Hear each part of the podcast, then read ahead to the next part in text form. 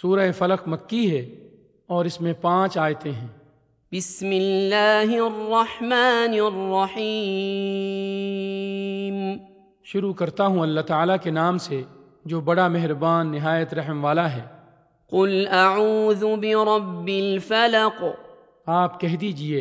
کہ میں صبح کے رب کی پناہ میں آتا ہوں من شر ما خلق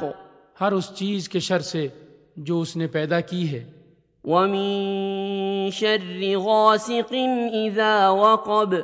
اور اندھیری رات کی تاریکی کے شر سے جب اس کا اندھیرا پھیل جائے ومن شر النفاثات في العقد اور گرا لگا کر ان میں پھونکنے والیوں کے شر سے بھی ومن شر حاسد اذا حسد اور حسد کرنے والے کی برائی سے بھی جب وہ حسد کرے